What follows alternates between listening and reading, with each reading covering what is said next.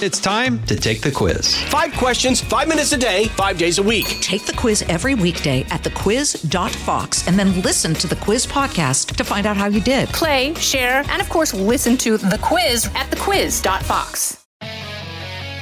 Live from the Fox News radio studios in New York City, fresh off the set of Fox and Friends, it's America's receptive voice. Brian Kilmeade. Thanks so much for listening, everybody. It's the Brian Kilmeade Show, coming to you from New York, heard around the country, heard around the world. This hour, we're going to be joined by David Avella, chairman of the GOPAC and a veteran Republican strategist, about what could be history making, historic because a change in direction for the country if the governor's race and the attorney general's race in Virginia go a different direction. Also, the subplot to me personally, November 2nd, is the president and freedom fighter. Uh, so much of American history took place in Virginia. This took place outside of the the power bases in New York, Frederick Douglass, Abraham Lincoln. And I think it's a story you'll enjoy seeing November 7th at 10 o'clock on the channel. We have a TV special for it, and the book is out today. Just go to briankilmeade.com. I might even be coming to your city. I think I'm going to like 30. So let's get to the big three. Now, with the stories you need to know, it's Brian's Big Three. Number three. I have a 20% increase in people that are putting to retire early. That's over 100 people right there. Another 300 plus are filing workers' compensation claims. That's a 22% increase. I have 238 deputies are now applying for out of county jobs that do not have vaccine mandates. That is uh, pretty significant because that is the sheriff of Los Angeles County saying this whole mandate mania is crazy. Mandate mania has cities reeling from Chicago to Seattle to New York. Thousands calling sick, turn in their badge and hand their in their paperwork rather than take the shot. How this ends and how it further divides the nation coming your way. Number two. Holding this bill hostage is not going to work in getting my support for recon- reconciliation bill. Nor will I support a package that risks hurting American families suffering from historic inflation. Joe Manchin showing again he might be America's greatest asset and only uh, and the only Democrat who cares about country more than his party. What he said, the stats he used, and the body blow he gave his party and Joe Biden. That sleepy Joe Biden. Number one. 50% of the students at Virginia schools, K 12, 50% are students of color, and yet 80% of the teachers are white. We all know what we have to do in a school to make everybody feel comfortable in school. So let's diversify. What is with this guy, right? Virginia uh, race closes out with McAuliffe running and blaming the teachers for being too white as Youngkin wraps up uh, wraps with crowds, smiles and shows optimism. We look at this race, what it means for the rest of the country on this off-year election. For the most part, I looked at this November 2nd. Even when my book comes out, I thought it's election day. Let's push it back a week, which I should have done because uh, both my daughters are in the playoffs, the soccer playoffs in college, and I would love to have pushed this back a week. But I'm glad it's here now. But I never thought November 2nd would matter because November 2nd, an off year election, not even a midterm election, you got to be kidding me. Where's the drama? Well, the governor of New York, because of a scandal, uh, the governor of Virginia, because of a scandal, was in an off year.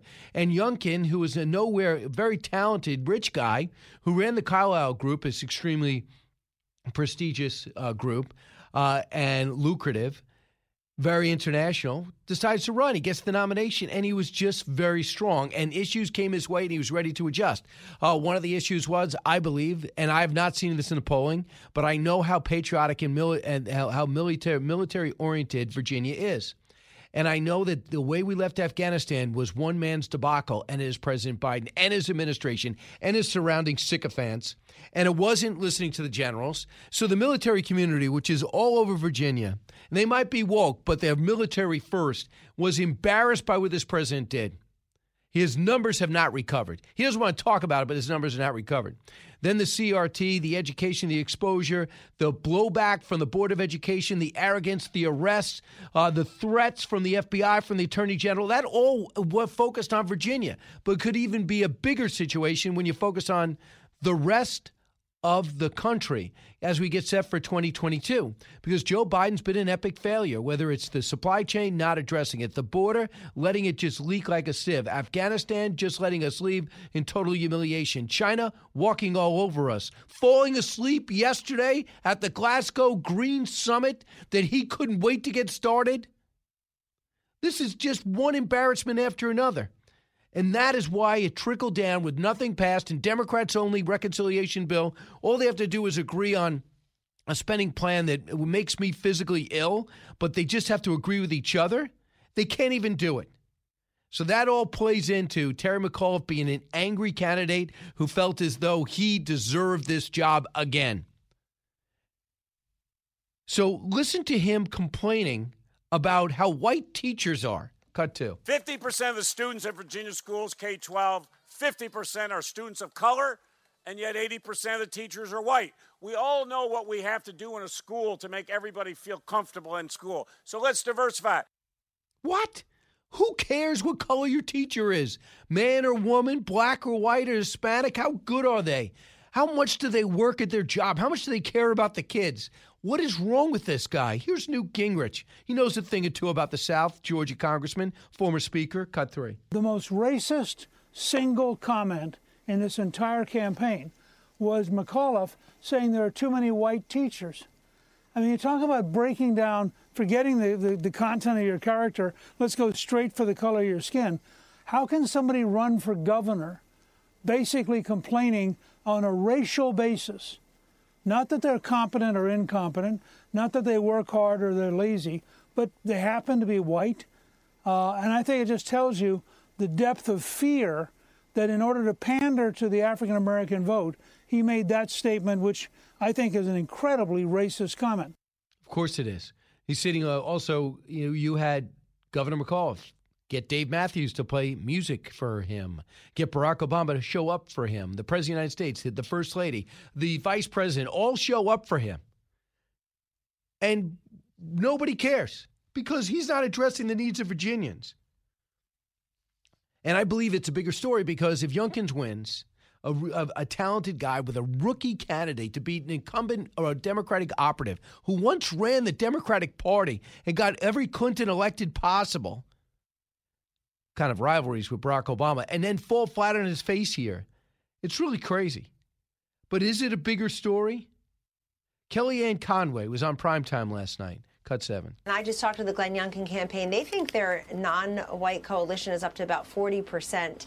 And that tells you that this movement by parents all across Virginia, but particularly in those counties in and around Washington, D.C., Rachel, really knows no bounds by, by gender, by race, by socioeconomic status. Many people move to that area. I lived there for many years. Many people move to that area for the schools. Mm-hmm. And But I think in addition to education, it's also inflation, it's vaccination. Thank you, President Trump. Mm-hmm. It's a very highly vaccinated state, particularly in that area.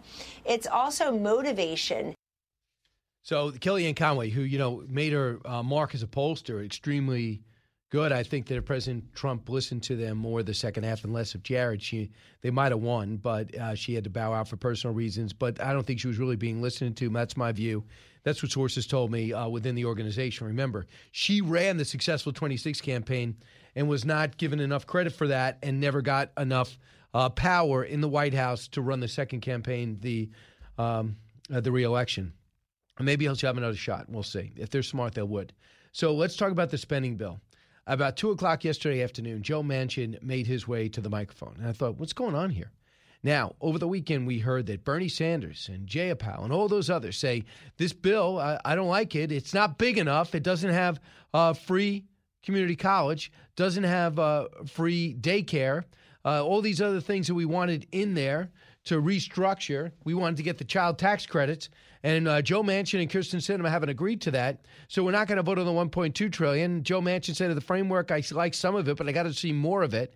And that was the way it kind of stood. And something really got under Joe Manchin's skin.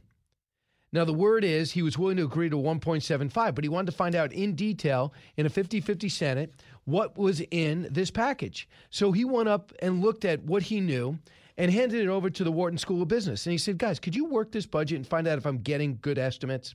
Well, the Portland Wharton, uh, the, the Penn Wharton budget model, which had been helping Manchin uh, for a long time, helped him sort through it over a 10 year span. So, for the numbers that he was given, the White House puts the cost of daycare subsidies and universal preschool at 400 billion. But the Penn Wharton School says it's 700 billion. The White House wants to spend 200 billion and extend the child tax credit uh, for uh, one year at the enhanced rate of 3600 per child and make it fully refundable for its duration. So the Penn Wharton School did their own math and calculated that total cost would be 1.8 billion. And little by little, Manchin said, "I've had it." Cut 12. Holding this bill hostage is not going to work in getting my support for rec- reconciliation bill. Throughout the last three months, I've been straightforward about my con- concerns that I will not support a reconciliation package that expands social programs and irresponsibly adds to our $29 trillion in national debt that no one seems to really care about or even talk about. Nor will I support a package that risks hurting American families suffering from historic inflation. He went on, cut 13. It is time to vote on the BIF bill, up or down, and then go home and explain to your constituents the decision you made. And I've always said, if I can't go home and explain it, I can't vote for it, and if I can, I, I will. I've worked in good faith for three months, for the past three months, with President Biden, Leader Schumer, Speaker Pelosi, and my colleagues on the reconciliation bill, and I will continue to do so. For the sake of the country, I urge the House to vote and pass the bipartisan infrastructure bill. And he went on to say there's just too many gimmicks in what he saw, and no people are being deceptive in what they're offering. And he's not going to fall for it. And therefore, the rubber has hit the road. There was no vote. There is no vote today. They think they're going to have a vote on Thursday. But just to show you how divided this party is, and it's not where the country is. I knew it's not where I am. And I thought it probably wasn't where you were. But it's not even where most Democrats are. Cori Bush, Congresswoman, says this Senator Manchin's opposition to the Build Back Better Act is anti black and child, uh, anti woman, and anti immigrant. That is a Democrat taking aim at a Democrat. That's the only Democrat that would have gotten elected in West Virginia. The only one. So without him, you are in the minority in the Senate, and you're within striking distance in the House. White House Press Secretary Jen Psaki played it smarter. We remain confident that the plan will gain Senator Manchin's support. Well, Joe Manchin nods off at a boring green conference in Glasgow. When we come back, I'll take your calls 1 408 7669. Brian Kilmeade Show. Educating, entertaining, enlightening. You're with Brian Kilmeade. This is Jimmy Failla, inviting you to join me for Fox Across America, where we'll discuss every single one of the Democrats' dumb ideas. Just kidding. It's only a three hour show. Listen live at noon Eastern or get the podcast at foxacrossamerica.com. As many of you know from your own life experiences, a life in so called blue collar work is something to be proud of. It is very rewarding to work that has impact on your friends, your neighbors, and your family's lives. Great successes can be had in the blue collar career. There's no degree requirement for achieving comfort, peace, and freedom. While schools cut shop classes and funnel students into colleges, there are plenty of options for hard workers who are ready to take advantage of open positions. Many young people today assume that college is the only way to achieve success in life. That is not true. Let me introduce you to Ken Rusk. Ken spent his younger years digging ditches and working in construction. He never went to college. Instead, he made goals, planned, and worked hard for 30 years. Now, Ken is a successful entrepreneur with multiple businesses and revenue streams. In his national best selling book, Blue Collar Cash, Ken shares his insights from over 30 years of working in blue collar trades as an entrepreneur, mentor, and life coach. Now he's created a guide made specifically for you and your unique situation. This guide will give you or someone you love the tools you need to start designing the life of their dreams. You can achieve your dreams regardless of your educational background or your past. Go to kenrusk.com slash path to learn more. That's kenrusk.com slash path.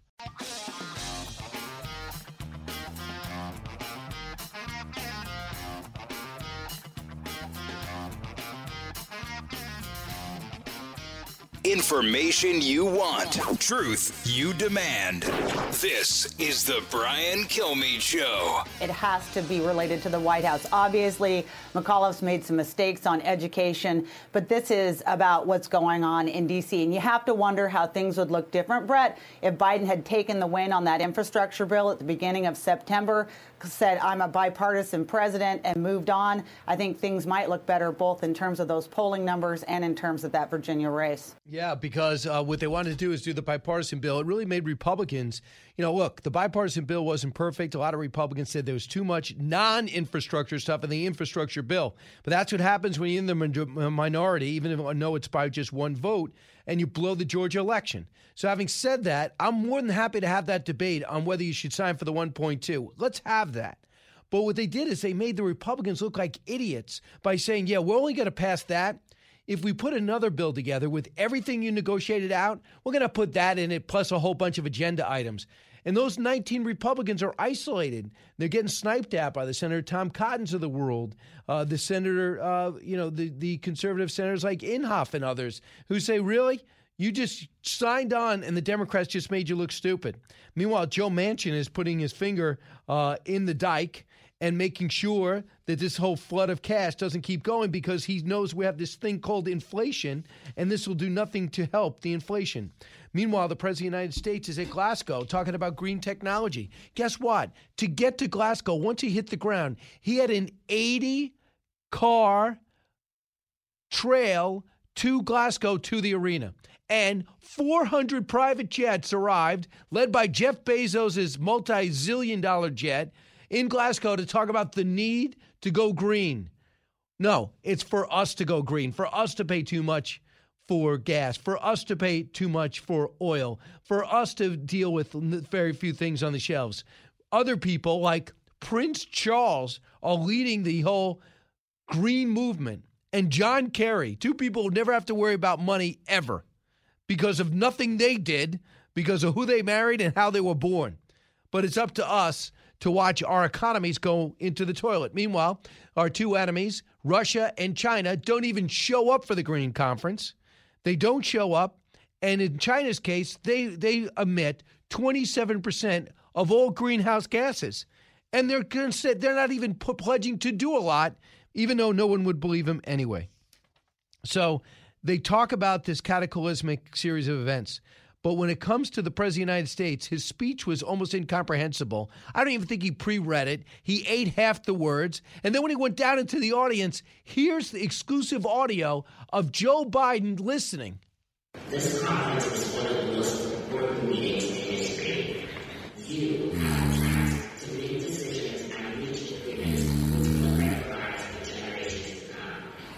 I can't even take it. It's so annoying. He fell asleep two or three times. Listen, as a guy who does the morning show, I'm up at 2:30. I am not new to falling asleep in the afternoon at inopportune times.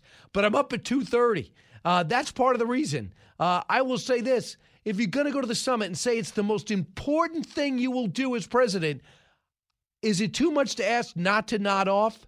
Here's Kelly O'Donnell as the media efforts to make excuses for him. Cut 24. He was uh, seen on camera with his eyes closed. It appears that perhaps he was dozing. And in these settings, uh, cameras are all around. And the camera caught uh, President Biden, who turned 79 later this month, uh, with his eyes closed for a period of time. And you're right, these can be embarrassing situations. It is also true that the hours are long, the time dif- differences uh, are real, and the president has kept uh, a rigorous schedule over several days, having lots of meetings and appearances and speeches, and uh, quite a late night last night. What excuses? He seemed to have his eyes closed. It's cold sleeping and embarrassing the country again. Uh, Frank, real quick, uh, real quick, William from WIBX. Uh, yes, I just want to say that it's very strange that the only Democrat that really wants to know what's in the bill before he votes on it is Joe Manchin. I know. Out of the gates and ready to go. Hey, it's Hutton with Row. Hot Mic is here on the Outkick Network. We've got your afternoon covered with the latest sports discussion, and it's available wherever you find your audio. Daily analysis and news. He is hot. I am Mike. Actually, my name is Chad. His name is Jonathan, but you get the picture. We're going to bring it every single day. Whatever you want to call us, we'll respond to. We just want you to respond to what we're dishing out every day. And while you're here, we hope you subscribe to the podcast, like, subscribe, and share. I mean, Cindy keeps a low profile. She does want to know too, but go ahead. Another thing about uh, Biden's sleep and uh, closing his eyes. I'll bet you Jen Psaki will say that he was praying. I'll bet you. I don't think so because uh, I don't really think they embrace religion. Although the Pope called him a good Catholic, I assume in his hour and 15 minute meeting with the Pope, and then he segued into his son dying. Uh, again, uh, what he keeps leaning on is personal tragedy, and tra- no one is pro tragedy, but everyone has it in their lives. They don't walk around every time you bring it up talking about their tragedy, especially when other people have their other tragedies to deal with. He was tone deaf with Dover bringing up his son. And then to bring up his son as the last question after five questions in six weeks, uh, I thought was out of line too at the G20. So when we come back, I'm going to talk to David Avella, and then I'm going to talk back to you. So stay on board. Uh, one eight six six four zero eight seven six six nine. Uh, David's going to weigh in on what it means for the GOP if they're to pull out a victory and what Youngkin has done. Is this all about Youngkin or is this all about the country? My fingers are crossed, it's about the country. Living the Bream is a podcast hosted by Fox News Channel's Shannon Bream, sharing inspirational stories, personal anecdotes, and an insider's perspective on actions and rulings from the High Court. Subscribe and listen now by going to foxnewspodcasts.com. America's listening to Fox News.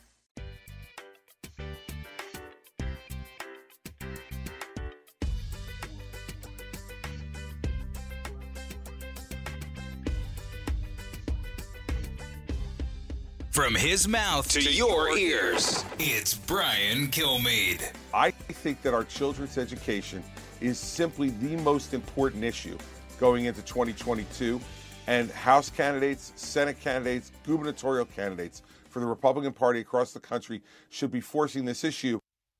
And that is Chris Christie on Fox and Friends earlier today, uh, talking about what would mean that if Glenn Youngkin's able to pull off this unfathomable, unthinkable victory back in August, which might seem to uh, be almost a probability now as voting has started. 1.1 million have already voted.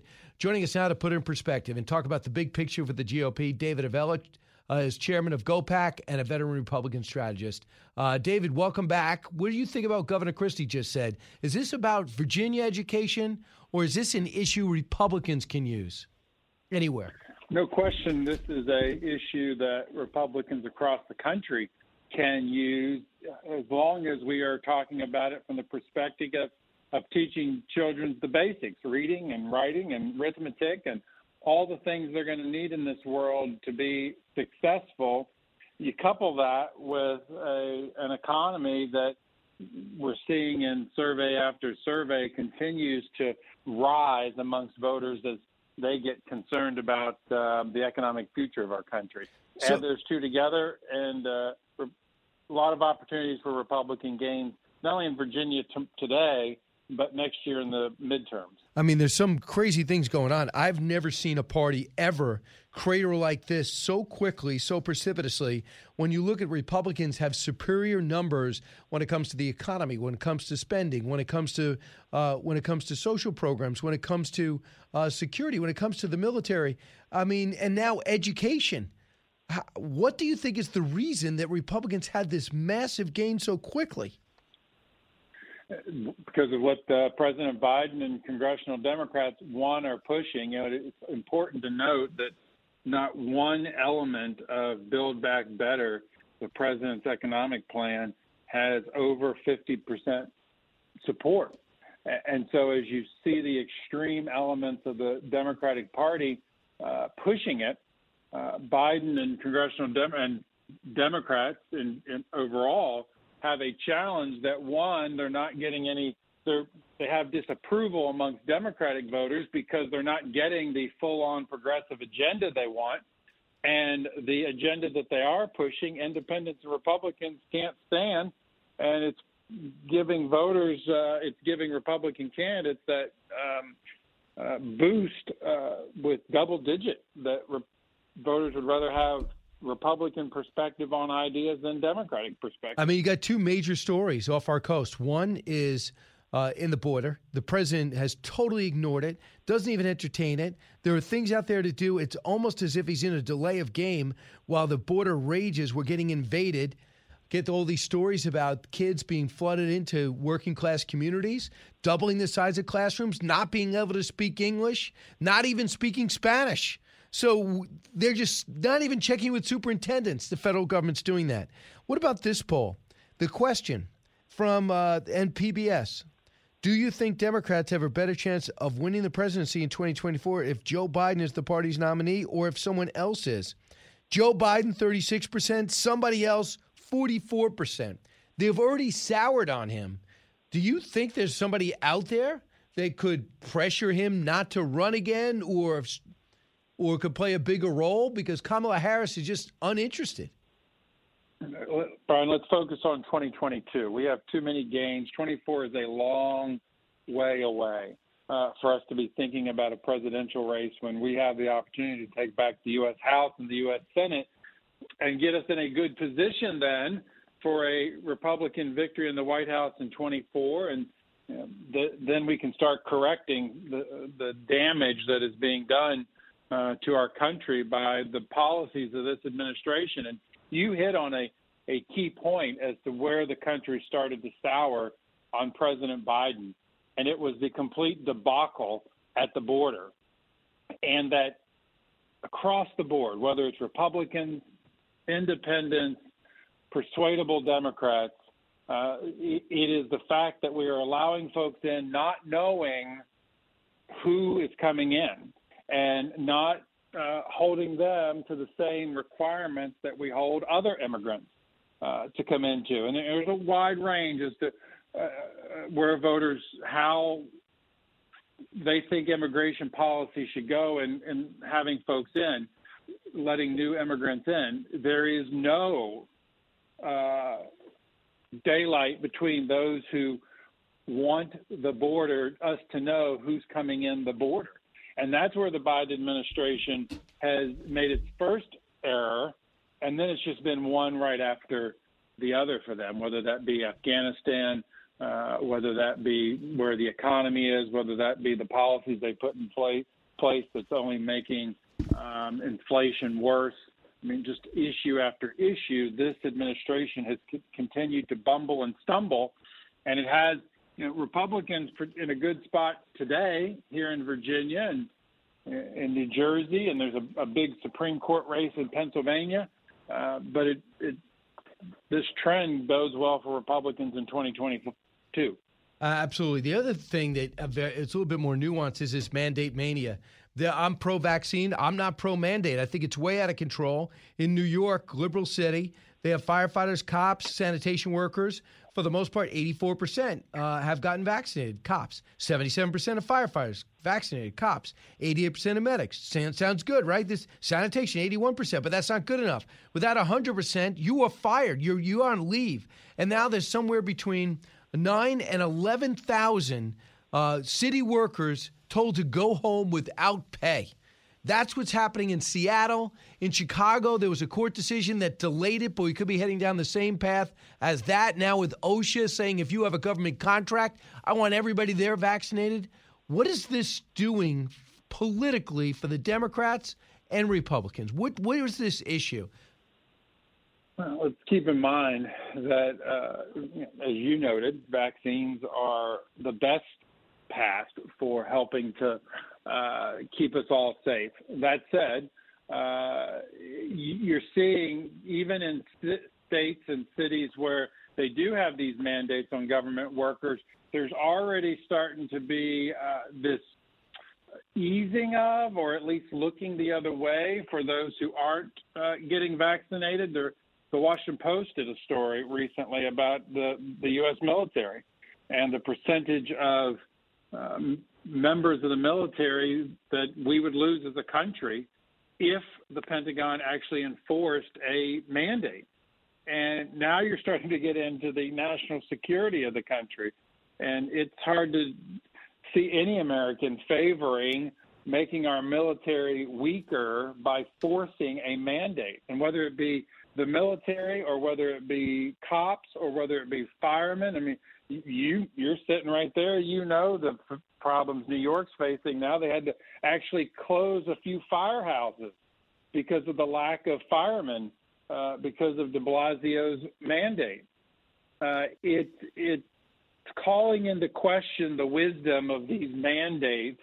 There are far better ways to encourage people to get the vaccine, uh, just as we do with other vaccines uh, against viruses. There are far better ways uh, than mandating it as a term of employment. The other thing is, wouldn't you think Democratic cities wouldn't mind dealing with unions and associations? Why not go up to them and say, guys, thanks for helping me out for the last year and a half, going to work before we even knew what this virus was, asymptomatic spread, uh, surfaces spread, we are hosing things down. You kept going to work. We lost a number of you. Now, can you get vaccinated? Oh, let's say you do. 80%. All right, I'm going to need the other 20% to test. How do we work that out? So you negotiate. So instead, you isolate. Andrew Ansbro is the Uniform Firefighters Association president. Cut 18. Well, by design, they don't want to work with us. When you tell someone they have nine days, nine days to make the decision for vaccination or lose their job, they don't want to work with you. Uh, teachers were given over a month. Uh, corrections doesn't have to make this decision until December 1st. Uh, so once again, uh, the mayor is sh- uh, showing that people that care for criminals have more more rights than people that care for the average New Yorker.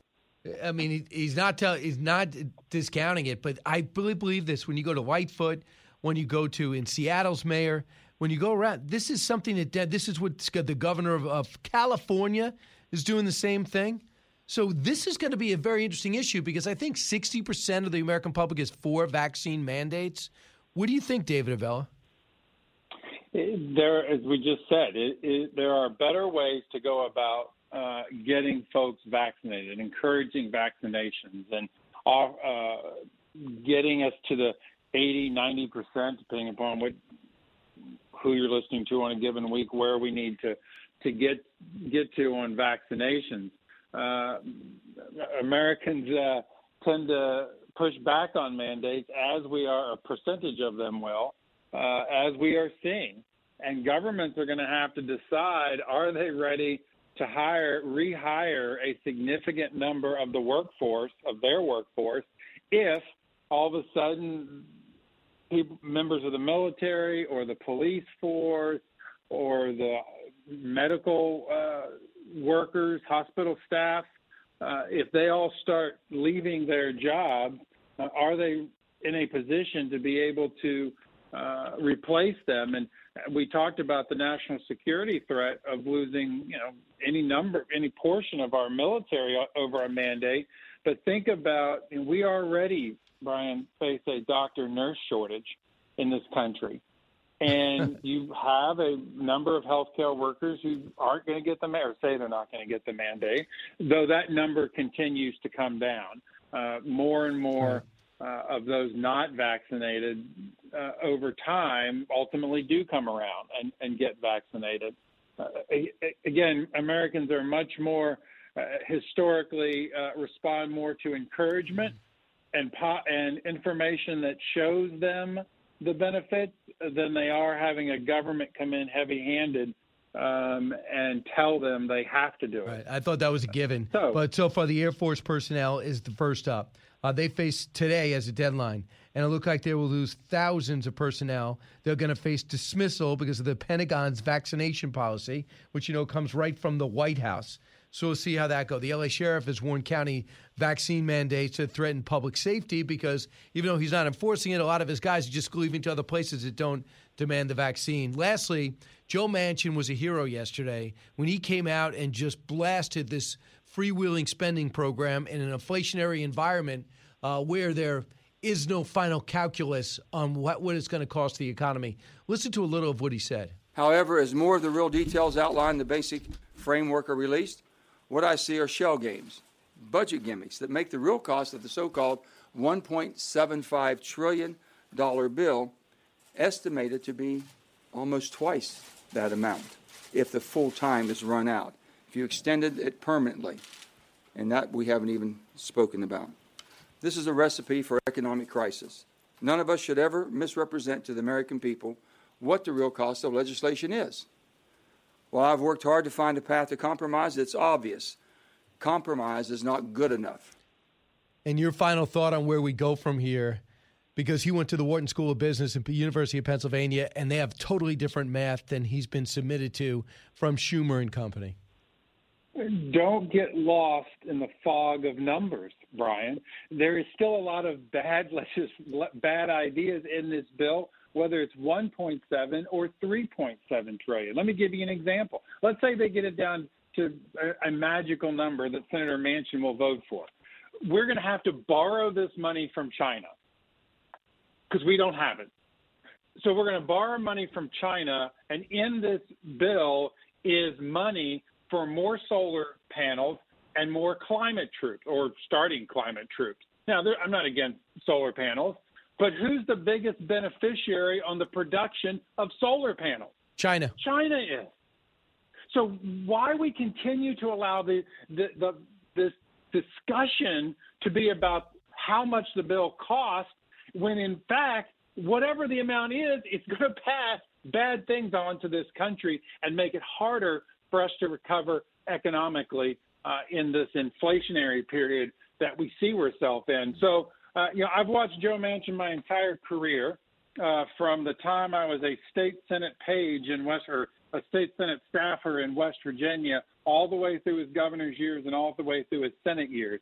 And if Senator Manchin keep keep the numbers so that it looks like he has gotten compromised, that's his favorite place to be.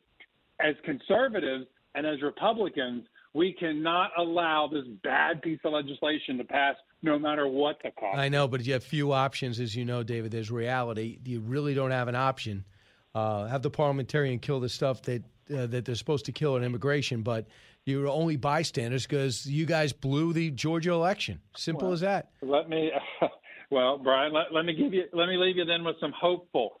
You may remember when Hillary Care was coming down the pike. It was Senator Phil Gramm. We were in a, in fact, we were in a worse situation in the House numbers wise uh, than we are, and we didn't have the Senate. But it was Phil Gramm who said that bill is going to pass over my dull, cold, dead political body. We just need Republicans to stand up and continue educating Americans, and we can defeat this bill. Right. And All that's right. what we need to do. Yeah, we'll see. Uh, David uh, David Avella, thanks so much. We're going to come back. I'll take your calls. You listen to the Brian Kilmeade Show. It's Brian Kilmeade from the Fox News Podcasts Network. Download and listen to the one with Greg Gutfeld, the co host of The Five, like you've never heard him before. You know him, you love him, you want to be like him. Subscribe and listen now by going to FoxNewsPodcasts.com.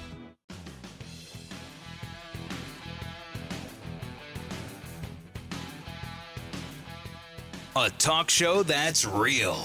This is the Brian Kilmeade Show. Things got off to a rocky start this morning for the president. During the conference's opening speeches, it looked like Biden started dozing off. In Biden's defense, he is conserving energy, and that is what the conference is all about. That is pretty funny. I think that's pretty funny. At least they addressed it. And it, what do they say is appears? He's sleeping. He fell asleep at the conference. That's it. And by the way, how unbelievable is it that Boris Johnson is flying back and forth while telling the rest of the world this is critical? We don't have no more time. This is critical. And then he gets on a private jet and flies back and forth to London and Glasgow when he could have taken a train. And then they say to him, you know, they, his spokesperson go, "What are you doing? You yell, you're telling everybody else we got to stop with oil and gas. And what are you doing?" He says, "Well, I'm in a rush. We're all in a rush.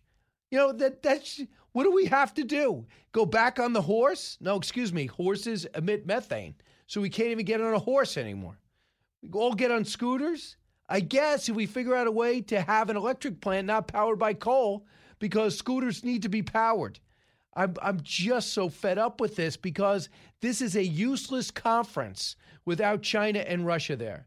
Quick announcement um, um, President Freedom Fighter is out as of a few hours ago. Uh, just go to briankilmeade.com. Find out if I'll be in your area. I'm doing a virtual signing on Wednesday, 2.30. So uh, you'll have a chance to interact with me. Just go on briankilmeade.com, click on virtual signing, and they'll just give you the pathway to get on. Carly Shimkus is going to be on with me. And uh, you could get the book. It's about Frederick Douglass, Abraham Lincoln, and the battle to save America's soul. Uh, at a time in which we need perspective on race in this country, let's go back to the time in which was the number one issue in this country, and that's the Civil War. Uh, this is the Brian Kilmeade Show. Thanks so much. Keep it here. Go to briankilmeadshow.com and order the podcast. This way you can listen anytime, anywhere.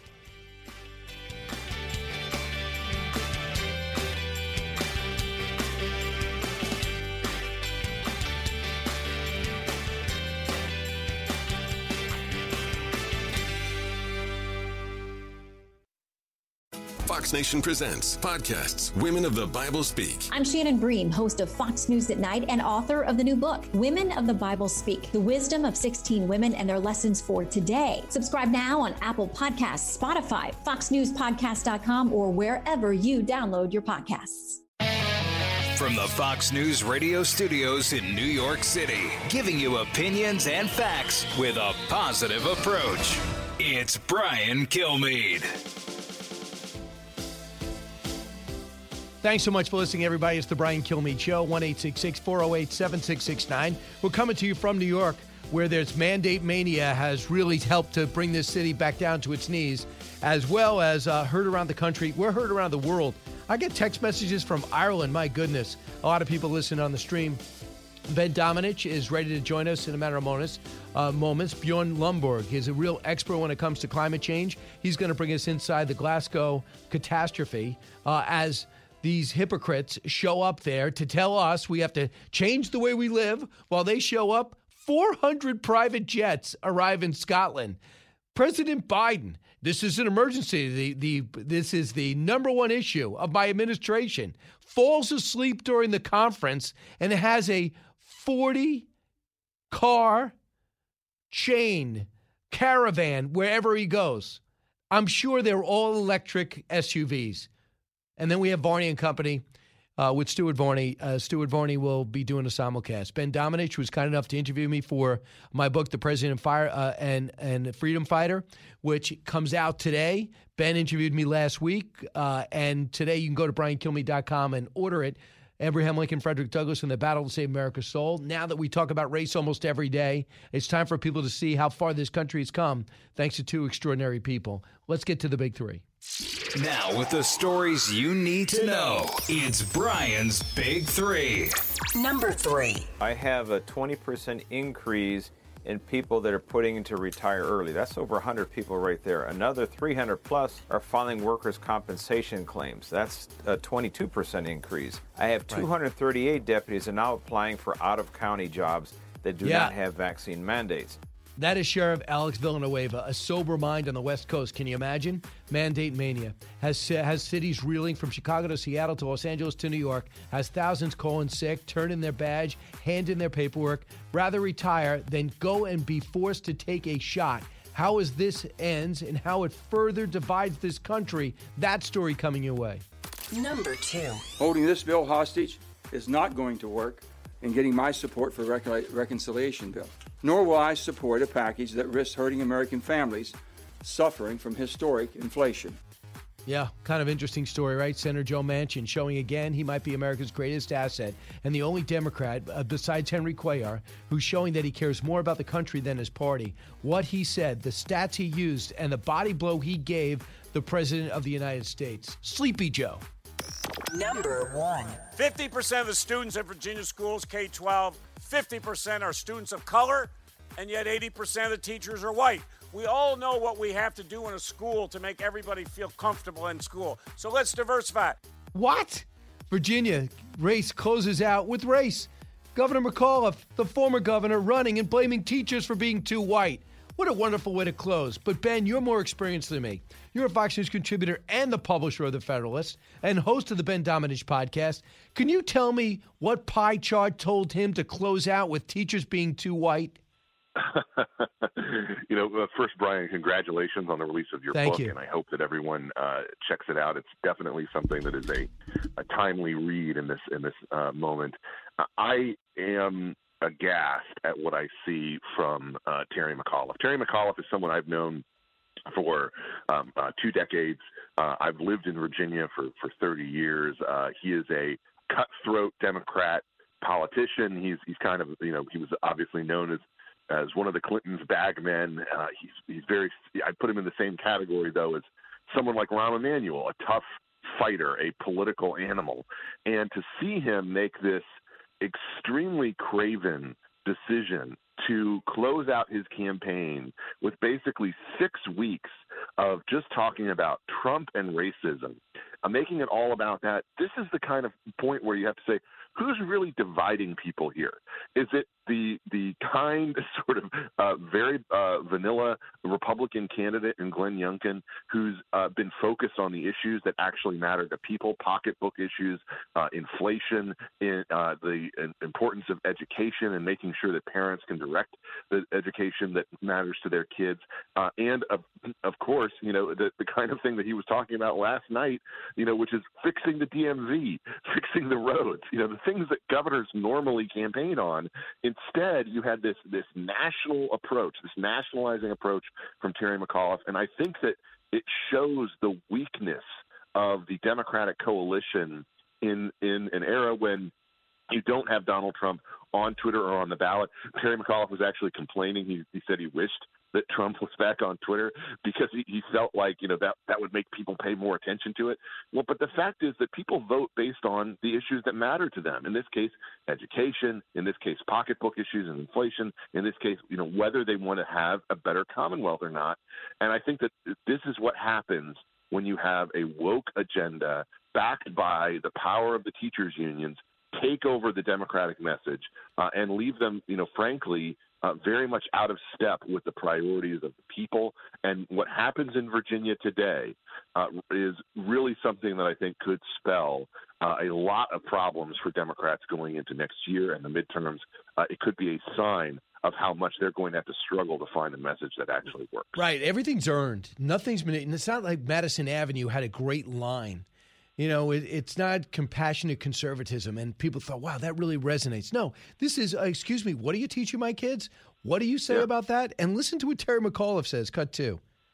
50% of the students in Virginia schools, K 12, 50% are students of color, and yet 80% of the teachers are white. We all know what we have to do in a school to make everybody feel comfortable in school. So let's diversify. What? So all of a sudden, my my teacher, who might be te- white in a in a in a working class area that might have mm-hmm. more Hispanics and blacks than whites, we have to go get a Hispanic teacher. I mean, what is going on? Doesn't he know that that that cuts the knees out of a teachers union? It really is. It's absurd um, and it's ridiculous, but it's also very much the message of woke leftism today that says that you have to evaluate people based on the color of their skin.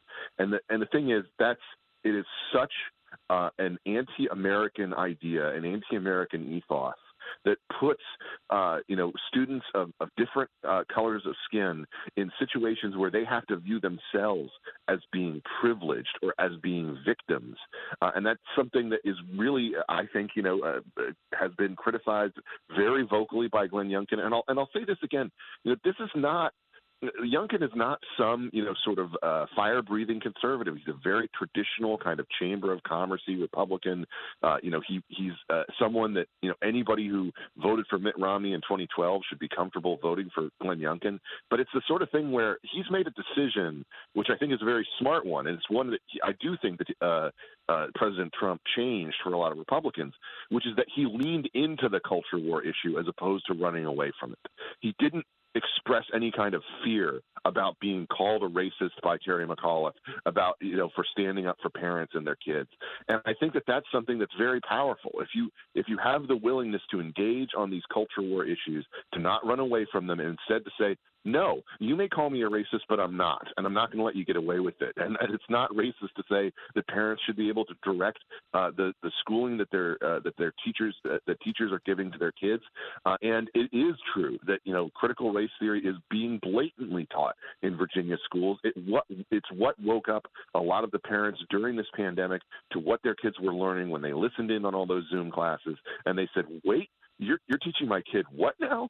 And when they started raising those questions, the school boards just tried to beat them off and beat them away tried to pretend like nothing that they said mattered and that it was only race uh, and race-based politics that was motivating them instead of saying, you know, no, I want my kid to get the best education possible, which is, of course, what all parents want for their kids. Does it bother you that this will be a close election and that Mark Elias has been hired for sixty thousand dollars to consult with the McAuliffe absolutely. camp? absolutely it does. Uh, you know, for, for your listeners who aren't familiar with him, Mark Elias is someone uh, who's been at the center of Democratic election disputes uh, going back for years. He's also someone who was a key player uh, in the in the famed Russia hoax uh, and in pushing it. And and what I would just say to people is. Uh, look, I, I personally think that that Glenn Youngkin is going to win tonight. I was talking to another member of of the news media who uh, who's uh, very uh, close following uh, Virginia last night, and uh, and I've talked to a lot of different people who are independent pollsters uh, on this issue, and they do expect Youngkin to win. But if it is a close election, Terry McAuliffe, like I said, is a political cutthroat animal. He's from that Clinton machine, and he will deploy Mark Elias and Democrat lawyers uh, to try to throw this thing, uh, you know, into the courts and into any possible way of, of trying to prevent a loss. Uh, my my hope, frankly, is that that's not something that we run into, and that it isn't uh, close enough to even make that matter.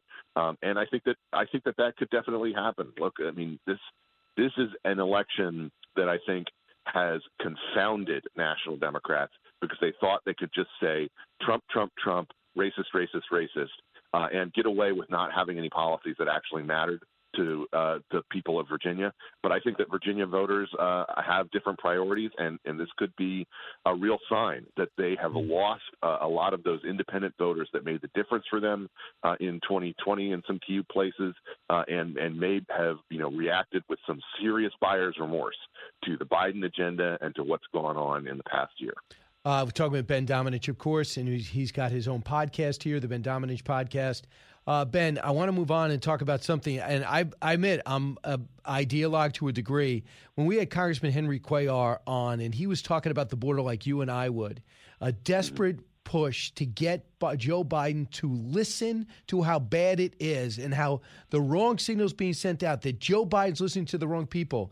And then when I watched Joe Manchin get up yesterday at two o'clock in the afternoon and tell a, give a message to his party and his president that he is not signing on to this reconciliation bill. According to Axios, he one has been consulting with the University of Pennsylvania Wharton School of Business, and he's asking them to do his math, not Democratic operatives.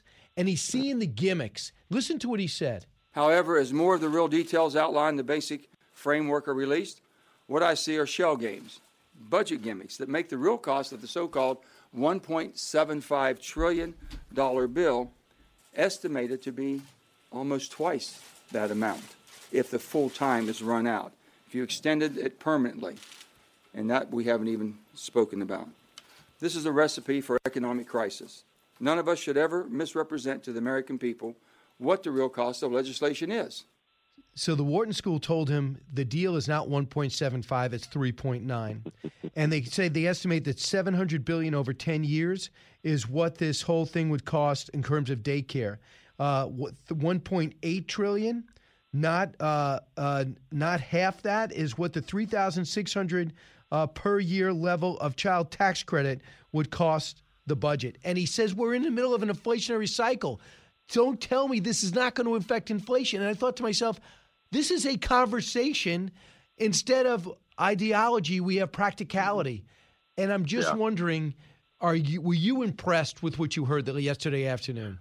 Well, look, you know the this is a classic trick, and uh, you know for my sins before getting into uh, the media space, you know I worked on Capitol Hill for Senator John Cornyn of Texas for a little more than two years, and uh, and I'm well aware of, of the gimmicks that can be played when it comes to budgetary decisions.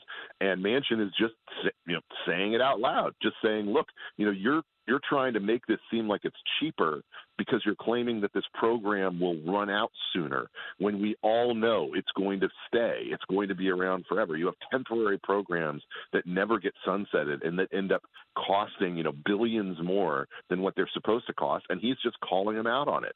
And he's and he's not going to go along with these stupid gimmicks. And the thing that's so uh, uh, incredible about this, you know, from my perspective is that, you know, there are a number of smart Democrats who know that this is the case and who know that this is not the way to do policy. Uh, and yet it just is falling to Manchin to be the one person to come out and say the emperor has no clothes on this issue. And look, more power to him for saying it. And he's a smart politician. He obviously, you know, is uh, is very popular in a state that has gone against his party politically when it comes to national elections. Uh, and I think that that's something that you know you have to factor into this. That he's a lot smarter with navigating these issues. He knows that this is bad policy and that this is bad for America. Look, I think this sort of oddly, this Virginia race may end up being uh, the thing that spells the doom of this whole package and this whole approach to policymaking because the the progressives see what's going on. They see that they're coming uh, down into a midterm year uh, that could end up sweeping them out of power and sweeping out of power the the elderly leadership class, including Nancy Pelosi, uh, that they would very much like to get rid of because they want to establish themselves as the strongest voice within the Democratic coalition and as the future. Uh, and that's something that I think is, is definitely going on behind the scenes. But look, I, I appreciate Manchin just for being out there and saying, look, this math doesn't work. It's it's not uh, it's not honest, and I'm not going to pretend that it is uh, just because a lot of people in my party would like me to. Uh, I, I'm hopeful uh, because he's still everyone every Republican said don't believe it, don't believe it, but he's still holding the line. So I appreciate that. Ben Domenech, thanks so much. Again, thanks for the interview too, and I'll talk to you soon. Great to be with you as always, Brian. You got it. Uh, bottom of the hour, we talk green with Bjorn Lomborg, the president of Copenhagen Consensus and visiting fellow at Stanford University's Hoover Institute, uh, and we talk to him from Sweden. Don't move. Giving you everything you need to know. It's Brian Kilmeade. From the Fox News Podcasts Network, download and listen to The Untold Story with Martha McCallum. The host of The Story on Fox News Channel sits down with major newsmakers each week to get their untold story. Subscribe and listen now by going to foxnewspodcasts.com.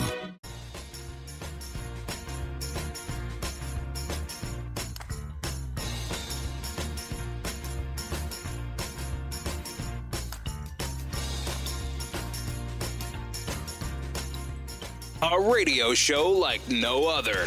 It's Brian Kilmeade. And one of the most important things we can do in this decisive decade is to keep 1.5 degrees in reach, is reduce our methane emissions as quickly as possible. As has already been stated, it's one of the most potent greenhouse gases there is. It amounts to about half half the warming we're experiencing today, just the methane exposure. So together, we're committing to collectively reduce our methane by 30% by 2030, and I think we could probably go beyond that. Wow, whatever he said, I'm not sure he means it, but he someone gives him a script and he thinks global warming is good for his country, uh, excuse me, his party, so he continues to spout off. When 27% of all the pollution in this world is put out by China and they don't show up and the pledges they make are comical and laughable, don't waste our time. Russia's not even there. They know what they're busy? They're putting together documents in order to get North Korea's sanctions lifted. Do you think they care anything about this? John Kerry running around, get rid of oil and gas. Let's stop investing in oil and gas companies. Let's ask Saudi Arabia to drill more and OPEC to do us a favor and pump more. So Russia it gets actually more oil and gas in the system so they begin to make money again to muscle up their military to cause more havoc in the world. Please tell me where the good news is. And and now we hear that the green people don't even think that what our pledge is enough. While Joe Biden is apologizing for us pulling out of the Paris Accords, which nobody has hit their marks to begin with. I don't understand this religion. There's a responsible way to do it. But until our economy can transition effectively to a to a cleaner, greener way, in the interim, do not make the people that suffer the most suffer the most, and that is the working class and the middle class. The people, the 400 private jet owners that went to Glasgow will not be affected by this. They want to drill down and destroy and make our lives harder. That's not okay with me. I think it is a green dream. From the Fox News Podcasts Network. I'm Ben Domenech, publisher of The Federalist, and I'm inviting you to join a new conversation with the smartest thinkers out there about the country and where we're going. Subscribe to the Ben Domenech Podcast. Subscribe and listen now by going to foxnewspodcasts.com.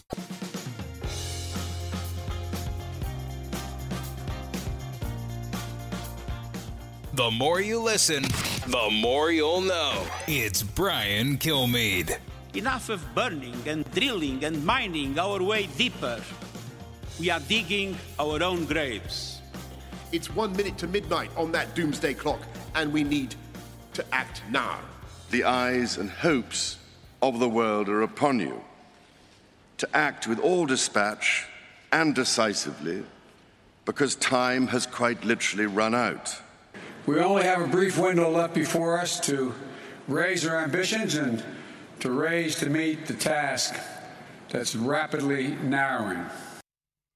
Well, there you go. It's uh, right before midnight, so hurry up because my private jet is is idling on the tarmac with 400 others. Oh, and I have to rush back to my hotel, and I have to give my my travel uh, itinerary uh, just a heads up because my caravan is 80 cars deep with SUVs, which by the way uses gas. But all of you, you give up your cars, you stop flying, you stop using natural gas to heat your house. That is the message in Glasgow.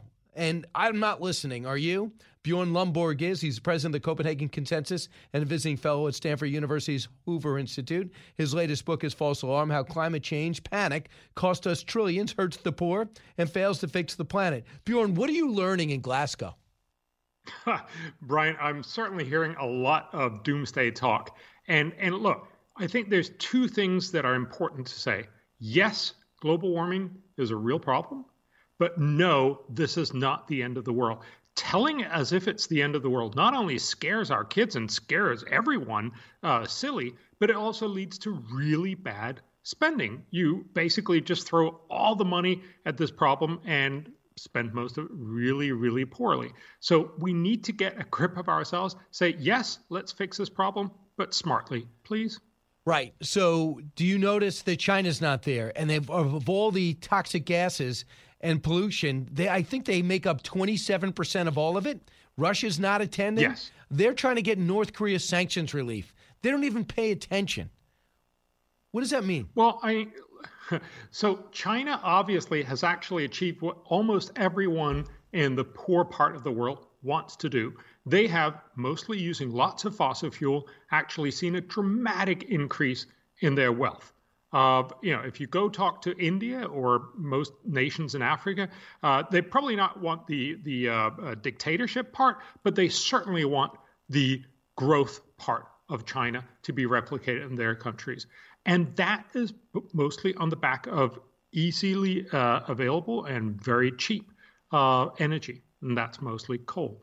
So, not surprisingly, what we're really seeing here is it's hard to get most countries to give up that opportunity of getting themselves out of poverty uh, uh, because rich countries are now saying, well, you've got to sign up to net zero. You actually got to stay in poverty. Oh, yeah, because uh, the working class pay for the most. I mean, is there a problem, Bjorn, beyond optics when 400 uh, private jets filled the tarmacs in Scotland to tell us all to get rid of our oil and gas? Yes, and and of course that's hypocritical. But but again, also we need to keep a sense of proportion. This is not what drives global warming. But of course, the underlying point, and that was what you were also alluding to in your intro, uh, is that we're basically being told, "I'm sorry, could you yeah not drive as much? Could you not eat as much food? Could you be a little poorer and a little colder?" And of course, that in the long run is actually not going to work uh, you might get people, especially people who are really worried about climate, to do a little bit of this, but it's not a recipe for actually fixing climate change in the long run. It's a recipe for people saying, no, we don't want this. Uh, you write a new study, you note a new study of the journal Nature shows that uh, reducing emissions 95% by 2050, almost the president's promise of net zero, would cost 11.9% of GDP or more than 11,000 present day dollars for each American citizen every year. Do you think that they have done that same math? Have they looked at this study and are they willing to do this? Are they willing to tell the American people that? The, well, clearly not, because if you said that out loud, uh, everyone would say this is never going to happen. Remember, there's a majority of Americans who don't want to pay $24 to fix climate. So obviously, they're not willing to pay $11,300 every year. The reality here is going net zero without vast innovation is going to be phenomenally costly. Uh, New Zealand, uh, who is one of the first countries to go net zero, uh, to much to their credit, they actually asked their independent uh, economic institution to evaluate how much would this cost New Zealand. They came out with a study that showed on average it probably cost about 16% of GDP. so this this study of of 12 uh, percent is not out of the ordinary. It's probably a little bit in the lower end. This is going to be very very costly, and that's of course why most people are going to say no way before you get to net zero. And that's a real problem for the solutions that you know the Bidens of the world are proposing. They're basically saying let's just you know run this through ram this through and then see if we can't get people to accept this. But of course in democracies you can't actually get people to accept that sort of cost. So india they're trying to work india to get them to make these uh, substantial commitments to greening their economy. Are they having making progress well, they're certainly making progress in the way that you know China has now promised to go net zero in 2060, and and India is possibly promising uh, in 2070. Uh, but of course, the reality is they know that when most of the rich countries get to 2030, so just nine years from now, and when many of these promises are at least going to be halfway fulfilled, most countries' electorates are going to have booted out the politicians that have made incredibly expensive promises. So they can also just say, well, in that case, we're not going to do it. At the end of the day, you're not going to fix global warming by asking everyone to be worse off. The only way that we solve problems as humanity is through innovation. If you could innovate the price of green energy down below fossil fuels, everyone would switch, not just rich, well meaning Americans, but also the Chinese, the Indians, the Africans, and everybody else. That's why instead of spending lots and lots of money badly on climate policies that basically just look good, we should be spending less money, but much more smartly on innovation. That's how you solve all of the problems. That's how we're going to solve climate. So, what do you believe is happening, and what do you believe is uh, the human human being's effect on this? Well, so I think global warming is real. That I mean, we have lots of scientists who've spent a very large amount of, of, of time and money uh, uh, figuring this out. So, uh, emitting CO two does actually increase the temperature. We're being told that this is the end of the world, and that was the the clips that you just played at the beginning here, uh, and that's that's just silly the UN climate panel tells us the very same UN climate panel that they love to refer back to tells us that if we did nothing about global warming, by the end of the century, the cost would be equivalent to 2.6% of our GDP. So we'd be 2.6% less well off than we otherwise would be. Now, remember, by 2100, the UN estimate each one of us on planet Earth will be about 450% as rich as we are today. So much richer because of global warming, it's going to feel like we're only 434% as rich. Yes, that's a problem. No, it's not the end of the world. And that's why we need to recognize this is a problem. This is something we need to do something about, but we should be very careful that we don't, you know, spend 12% of our GDP to avoid a 2.6% problem. You know, and I know you're not a defense expert, Bjorn, but it does not do the world any good for America to become weaker in order to change their economy when technology and innovation isn't there to make it possible, feasible, and practical. And the president said as much by saying, hey, we need OPEC to pump more. Really? We got more oil than OPEC. We have more natural gas than OPEC. We could frack more. We could use pipelines are cleaner. Uh, we could be handling this. But you can't have it both ways. Well, and, and, and, and Brian, I think that shows very clearly what the real problem here is. You can make all these grand promises, but as soon as gas prices inch up in the US, you actually have to go back and say, look, I'm going to try and get those, those gas prices down. But the logic of climate policy is that you actually want these gas prices and all the other energy prices to go up. That's the only way you're going to get people to stop using as much of it. So the reality is it is never going to be an election winner to try to fix climate change the way they try in Glasgow. Now, remember, Glasgow is called COP26 for a reason, because there's been 25 other meetings before where we promised the world over and again, but actually delivered very, very little. Uh, the UN did a survey of climate uh, uh, policy in the 2010s, and they actually found even in that decade where we had the Paris Agreement and everything else, and everybody talked about climate all the time, they say they can't tell the difference between what actually happened in the 2010s and a world where we didn't care about climate at all. So we promised and promised, but we haven't actually delivered. It's possibly time to do something smarter.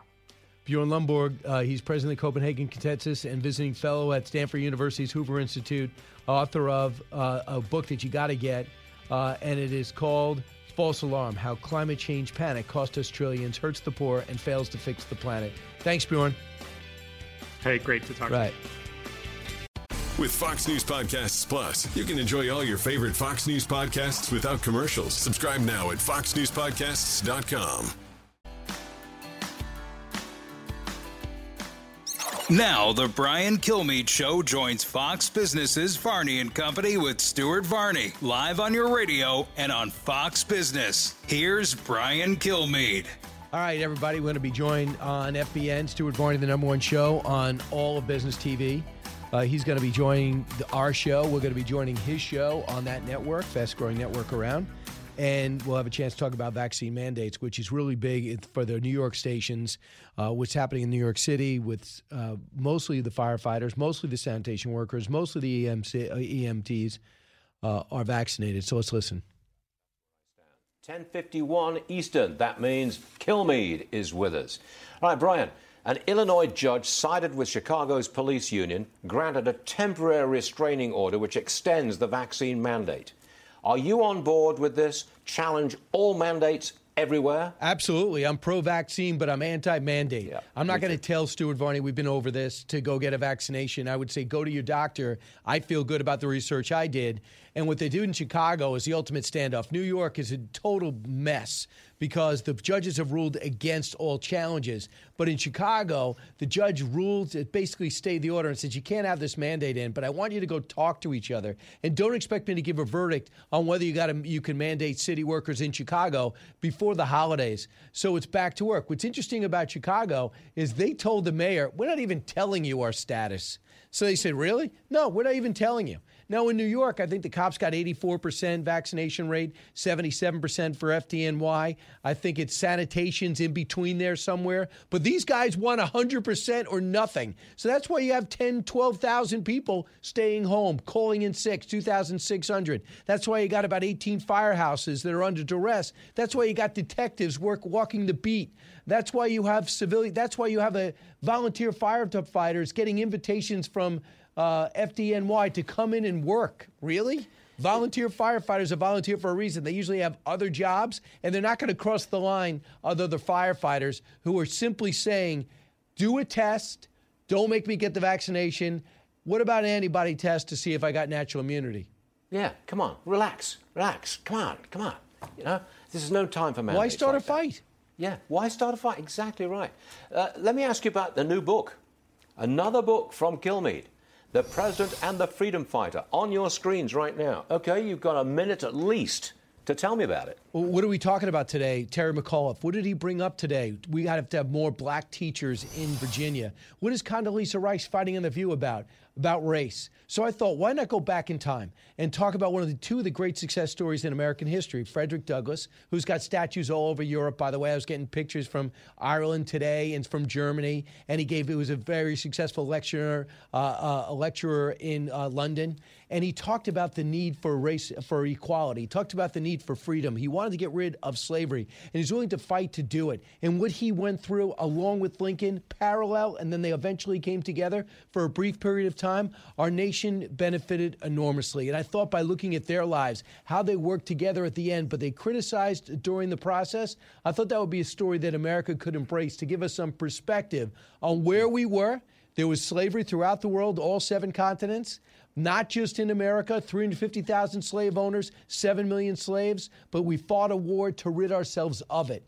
We are not a perfect country, and it's time for us to chronicle the success we've had along the way as we get closer and closer. The most successful multicultural society in the history of man. Stop tearing each other apart. Yes. Oh, good. Brian, uh, exactly right. Stop tearing the country apart. Stop making out that America is a bad place, a wicked place. Stop doing that. Don't paint that picture. It's just the wrong way to go. I reject it utterly. In fact, I don't think I don't think American race relations, if I can say this, I don't think they're bad. I, I just don't think that. It, not from my perspective, that's not what I see. It's not how I feel when you talk to Shelby Steele, a 1960s civil rights activist who's endorsed this book. He said, We fixed a lot of our problems, and let's work to fix them all together, not by vilifying people that lived 200 years ago or blaming them for sins in the past. Exactly. Where, Stuart, you got here recently. My parents came at the, uh, my family on both sides came at the turn of the 20th century. So, from other countries. So, not only don't I have relatives that were part of this, I wasn't even here as a part of it. I embrace American history, but I, they can't take credit for Benjamin Franklin or discredit for a, a slave owner, as horrible as that is. But America's founding fathers weren't perfect, but they were people of their times. Lincoln said things that would make your skin crawl today, but he came to be the ultimate abolitionist. He ran basically an abolitionist platform where the first time around he was telling the South, just come back in, keep your slaves, we'll work the other stuff out. Well said. Well we get said. we evolve as a people and a country. Yes, we do. We evolve as a people and a country. Good stuff. I've got your book. I'm going to read it, and I'll see you soon. And I'll Thanks, sign Brian it. Kilmeade. yeah, you will. Thanks, man. Still ahead on this. Thanks, Stuart. Um, Eric, listen on WDBO and uh, in Orlando. Hey, Eric. Hey, Brian, You've got a great thing going on today. Great show. Uh, I just want to salute Joe Manchin. You're my age. I don't you know if you remember uh, Richard Shelby. Sure. But they pushed him to the point where he switched parties. And they keep pushing this poor guy. I got to I got to tip my hat to him. He's the first senator I can remember that asked for any any justification of anything. And now Elon Musk, I don't know if you read the story about him. He told the UN, I want to see where you get these numbers from, and I'll sell all my stock and give you the money, but you need to show me the numbers. And that's all Joe Manchin's doing. He's a true American. He's out for we the people. That's the kind of senator this country needs. Yeah, I mean, he's solving problems. Look, I know a lot of Republicans say don't believe it, he caves, but he's already not caved. I mean, if it wasn't for him, they would have they would have probably voted to get rid of the filibuster, would have voted to stack the court. Uh, they would they're they're trying to revamp the, our country, and you know, Sinema now lately, and Joe Manchin all along. He's taking the slings and arrows for other moderates that know he does a lot of this stuff does not sell in their community. And Henry Cuellar too. What he's done at the border. Would he would he joined us on our show? Eric, I hope that you you join me on November 21st. I'm going to have the President of Freedom Fighter tour in Orlando on the 21st. So big theater. I want to sell it out, and I hope to see everybody out there. The WDBO listeners uh, have been as loyal as anybody, and I hope to see everyone there in Orlando. Uh, listen, go to briankilmeade.com. You can order the President Freedom Fighter and briankilmeadeshow.com. You can order the podcast. This way you can decide when and how you listen. Don't move.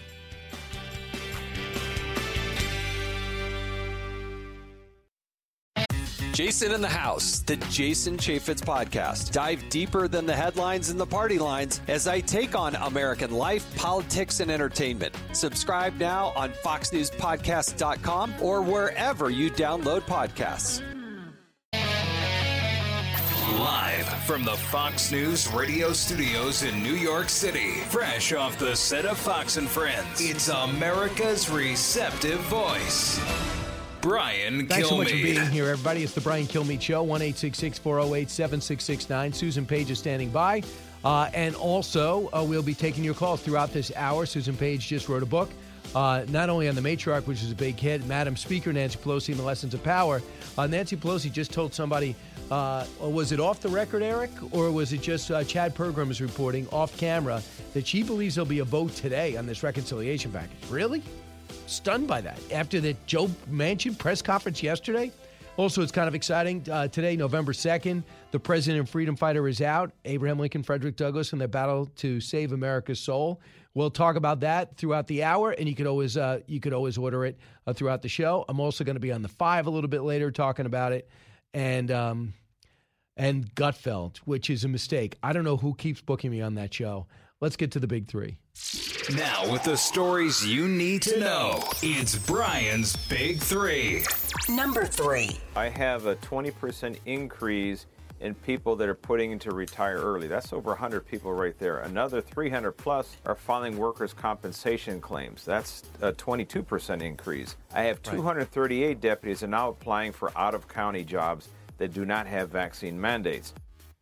Uh, there you go. Uh, that's Alex Villanueva, the sheriff in Los Angeles, uh, talking about the mandate mania has cities reeling from Chicago to Seattle to Los Angeles to New York, has thousands calling sick, turn on their badge or hand uh, hand over their paperwork saying, "I want to retire." Uh, why was this standoff necessary? Number two. Holding this bill hostage is not going to work in getting my support for recon- reconciliation bill. Nor will I support a package that risks hurting American families suffering from historic inflation. Joe Manchin with a stunning press conference yesterday talking about the reconciliation bill. He's saying just past the bipartisan bill that we negotiated. Uh, he is showing this country that he cares more about the nation than he does his party. Far too few politicians do. Number one. 50% of the students in Virginia schools, K 12, 50% are students of color, and yet 80% of the teachers are white. We all know what we have to do in a school to make everybody feel comfortable in school. So let's diversify.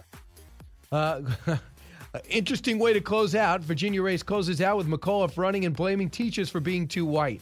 Uh, that is part of a campaign that I just can't figure out and might have him going down in one of the biggest upsets I can remember. Susan Page is in Washington, not far from when this campaign was taking place, uh, a best selling author in her own right and Washington Insider. Susan, welcome back. Hey, Brian, it's great to be with you. So, Susan, what about Terry McAuliffe closing out, promising to diversify the teachers uh, when the teachers union is supporting him? I, I, why, why is he being critical of them? Well, this is not the message he started with, which was all COVID and the economy and number one, Donald Trump. But that has not worked for him the way he had hoped. This race that Democrats once thought they would win pretty easily, now too close to call. And the great fear among Democrats is that all this energy is behind Glenn Youngkin, who, after all, a neophyte candidate, an equity executive, not exactly the most powerful, and the most popular uh, job category in America, uh, is seems to be on the verge. He certainly challenged Terry McAuliffe. He may even defeat him tonight in what I agree with you would be a really stunning upset. Why did it happen, in your view? Well, I think that uh, that uh, Youngkin turned out to be a better candidate than we thought. Credit where it's due. Been very sure-footed. Managed to find a way not to insult Donald Trump, uh, and and therefore kept his followers without getting himself tied too closely to Donald Trump for some of those voters who don't who don't like Trump. The other thing is, I think this national climate has been very difficult for McAuliffe, and particularly the declining approval ratings for President Biden, we know that in off year elections and in midterm elections, the president's popularity rating has a lot to do, their approval rating has a lot to do with how their, their party's candidates do across the country. Couple of things. There's there's great slogans and there's great personalities and faulty personalities. That's one way to get your approval rating to drop. The other thing is things that, that everyone can relate to. Uh, inflation, uh, shelves that are bare, um, 11 million jobs open, 7 million uh, people without a job. So there's a sense that maybe America is stopped working. And the other thing, fundamentally, and I think the decline started here with Afghanistan. Nobody approves of the way we left Afghanistan. The generals told us it wasn't their plan. And surprisingly, the American people who were tired of this war, reportedly, uh, are really insulted by the way it ended. Yeah, it's interesting that the withdrawal from Afghanistan has had clearly an effect on Biden's approval rating, even though, as you say, most Americans thought that war should end. They wanted to see U.S. troops pulled out. But the, the, the continuing chaos that we see there, including some American citizens who are still trapped there, the treatment of women and girls in Afghanistan, that tugs at America's heart. That's been a problem for Biden. But you know, I think one another problem is Democrats are in charge. They won the House and the Senate and the White House, and yet they are in a state of uh, chaos on Capitol Hill in terms of getting these two big bills through the infrastructure bill and the reconciliation bill. Uh, and that has been one of the things that has really caused some problems for Terry McAuliffe in Virginia. So at 2 o'clock yesterday afternoon, Susan, i am in New York. I'm not in Washington like you. So I was surprised to see this press conference called. He didn't take any questions when he usually takes them while he walks Joe Manchin. And he looked a little, like, a little ticked off. Here's a little of what he said yesterday, and you tell me how you interpret it. However, as more of the real details outlined the basic framework are released, what I see are shell games, budget gimmicks that make the real cost of the so called $1.75 trillion bill estimated to be almost twice that amount if the full time is run out. If you extended it permanently, and that we haven't even spoken about. This is a recipe for economic crisis. None of us should ever misrepresent to the American people what the real cost of legislation is. While I've worked hard to find a path to compromise, it's obvious compromise is not good enough. What brought him to that point? And I think maybe Cori Bush's written statement, could tell me uh, a little bit. Senator Manchin's opposition, she writes, to the Build Back Better uh, Act is the anti black, anti child, anti woman, and anti immigrant. Oh, okay. This is the same party. What brought Joe Manchin to that point? You know, it's uh, you weren't the only one surprised by Manchin's news conference. You know, there was some speculation here in D.C. that he was calling this news conference to enthusiastically embrace the bill. That turned out not to be true. There was some theory he would just declare victory. I mean, he's gotten the, the price tag for this bill dropped from from 3.5 trillion to 1.75 trillion, and the contents of the bill changed on climate change programs and other things. He's gotten uh, he has gotten a lot of what he wanted in this bill, and for him to come out and use such harsh language like shell game, I think really sent shockwaves through Washington. Now, the progressives obviously made a decision not to get rattled by this because they say they're still for the bill. They say they trust that Joe Biden will deliver the 50 50 Senate to support it. But this was definitely a, one of those kind of shocking events in D.C. that we see once in a while. It is. So, why is it that we're getting reports from Chad Pergram and others that there could be a vote today? Are you hearing well, that? Well, yes. Well, Speaker Pelosi continues to say that there could be a vote today. Um, of course, she has set a couple of deadlines before that have not that have passed without anything happening. Obviously, they want this done as quickly as possible, and there's there are two good reasons to try to pass it today and not wait another 12 hours. One is if the Virginia race goes badly, there could be some blowback there, making it harder to pass. The other thing is if they could pass these bills today, it gives a competing headline to whatever happens in Virginia.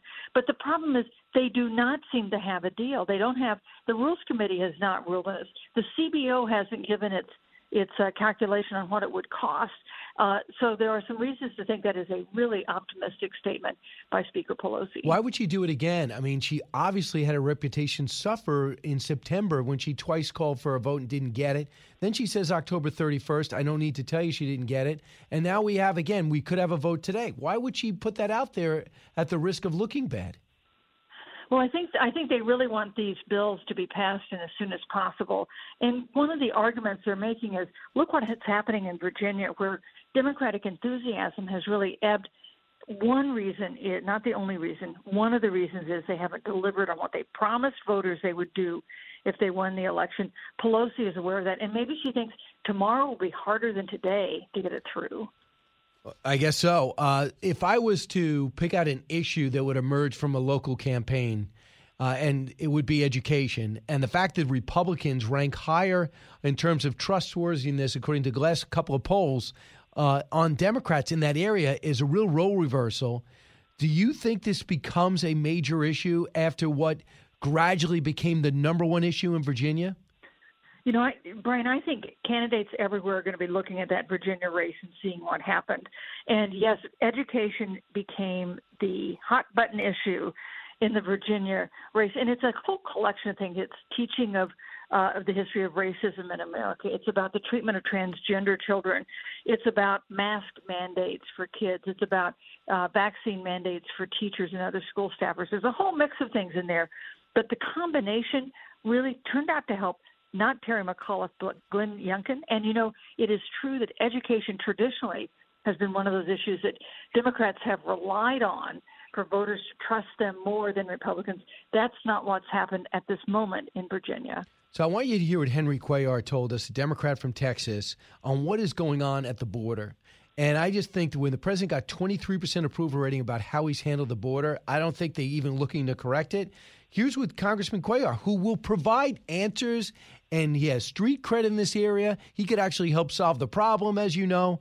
Cut 27.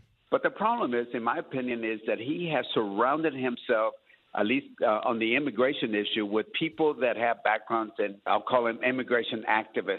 And they're giving their perspective. And the problem is That's only one perspective. What about the perspective of the border communities, the borders that I represent? What about I, I you know what about the landowners? Most importantly, also they're not listening to the men and women in green and blue somebody has to have their back and and and when you have the political people that are giving advice to the administration that is only one-sided that's not fair. So he's not getting the moderate point of view and i could pull up clips of harry reid saying We've got to build a wall. We can't let people in. This lottery system is bad. And chuck schumer we got to build a wall. And dick durbin we got to get a barrier but it's got to be bigger. Back in 2006 what has happened to the so-called moderate president that he's choosing to be to the left of Barack Obama when it comes to the border?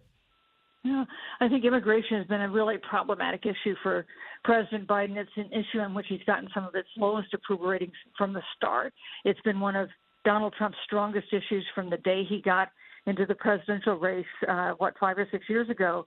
Um, so this is a continuing issue. And, you know, there's something else percolating uh, that has the potential to be uh, very controversial. And these negotiations that are going on between the Justice Department and uh, lawyers representing migrant families who were separated at the border under the Trump policy, uh, talking about uh, cash payouts to these families for pain and suffering and for the trauma that they and their families may have suffered. That's that's another issue on the horizon that could be very difficult, I think, for this White House. Four hundred and fifty thousand dollars per family. That's more than 9-11 families. It's already getting uh, pretty massive pushback. I don't know if they're listening, but they have the Wall. They're not pushing to walk back the Wall Street Journal story. So I assume it's all true. Well, I think no one has denied the Wall Street Journal story. Uh, on the other hand, this hasn't happened yet. These are negotiations it is possible that the Justice Department will decide to go ahead and go through the court process, have a trial, let a jury decide what the re- uh, award should be. Uh, there are risks with that approach as well, uh, but I do think that there has been a lot of blowback to the idea of payouts of that size to these families. Uh, last thing, there's there's a poll out, and I just wondering with the people you talk to, you don't need polls, you have insight and people that you actually talk to uh, that shows the majority of the Democratic Party at the vote was today wants another candidate for president other than Joe Biden. Joe Biden, 36% support, 44% among Democrats want somebody else to run in 2024. I know that's a while away, but do you think this matters? Do you think that's a, the perception is that you're hearing when you walk the halls of Congress, when you go to a restaurant and talk to your friends? This is a moment where, for Democrats, there are lots of concerns that nothing seems to be going right, that they're still um, uh, in a mess in terms of passing these bills on the Hill. They're looking with some concern at what may happen in Virginia today. So it's it's it's possible that this is one of those low moments. You know, presidencies have ups and downs. There are times when nobody's with you, and then you can come back in a big way. That may happen, but this the the perception of weakness with the White House is of concern to Democrats generally. It doesn't help President Biden when he's trying to make his case, for instance, to get the reconciliation bill through. Who's the power? Is it Ron and Susan Rice? Who's the one he's leaning on the most? Who's who's the one whose policies we we feel we're getting? Do you believe? You know, I I think you're getting Joe Biden's policies. Joe Biden's been in office for a very long time. He has his own views on things. I don't think there is another person on that whose whose views he is uh, parroting. I think this is what Joe Biden thinks. You know, at the news conference yesterday, uh, in Rome, uh, he was asked about his bad poll ratings, and he said basically he brushed them off that they'll go up and down. That wasn't why he got elected. Um, on the other hand, presidents do need to show that they have the backing of the electorate if they want to get things done. Susan, it's always great talking to you. Always learn something. Uh, I know it's going to. We'll find out if there's a vote today, but we're going to hear. Uh, there's going to be big news coming out of Washington and Virginia. Thanks so much, Susan. Hey, thank you, Brian. All right. And uh, pick up a book, Madam Speaker Nancy Pelosi and the Lessons of Power. Uh, when we come back, I'll take your calls 1 408 7669. Brian Kilmeade Show. Newsmakers and newsbreakers. Hear it first, only on The Brian Kilmeade Show. New from the Fox News Podcasts Network. My name is Kennedy, and welcome to my podcast, which will, I humbly say, single handedly save the world. You're welcome. It's Kennedy Saves the World. Subscribe and listen now by going to FoxNewsPodcasts.com. If you're interested in it, Brian's talking about it. You're with Brian Kilmeade. The whole story is that progress takes patience. I love the tension between Frederick Douglass and President Lincoln, and Douglass should have been, rightfully so, angry at the lack of progress, pushing Lincoln to move as quickly as possible. And at the same time, you, you have to admire and respect Lincoln's patience. His primary objective was to keep the nation together. And for a long time, he thought that's the way you averted a war. And frankly, it took the Civil War in order for us to unite the nation. And that is Senator Tim Scott, with Lindsey Graham, will help me out in South Carolina, overlooking Fort Sumter. Uh, and uh, we had a chance to talk about Frederick Douglass and do a special that's going to air November 7th as well as Abraham Lincoln, how they came together to make America more perfect unit at our most critical time. Yes, much more critical than today. I try to chronicle both lives, how they came together, intersected, and what our country was going through. And I think now that we talk about race in some way almost every day on this show, I think if you can get a perspective on where we were, you really appreciate where we are and compare it to the rest of the world, uh, we're doing fine. And plus, it's great to know two self made uh, role models uh, for the rest of the world. Let's go out to Jerry, listen on WABC in New Jersey. Hey, Jerry. Yes, Brian, thank you. I, I just wanted to say I don't know why we give any credibility to this so called climate science. This is not science. There's not one piece of empirical information that would make you think there's a climate crisis, that CO2 is out of control, or that global warming is out of control. These are climate computer models. They're not science, and we we know. I don't understand. I never see people like Will Happer, Roy Spencer, John Christy, all these great scientists who actually are scientists. They're not advocates. I never see them on these shows. Uh, yeah, I mean, what they're doing now is an embarrassment in Glasgow. It's a joke. But I do. I'm not a climatologist. I thought Bjorn Lomborg had it perfect. Uh, there's stuff going on. He's not sure what we have control over. But every time there's a storm, people say, "Well, that that's climate change." No, it's not. It's the Hemmer Time Podcast. Fox News Channel's Bill Hemmer takes you one on one with engaging personalities covering the critical issues of the day. Find Hemmer Time now by going to FoxNewsPodcasts.com. America's listening to Fox News.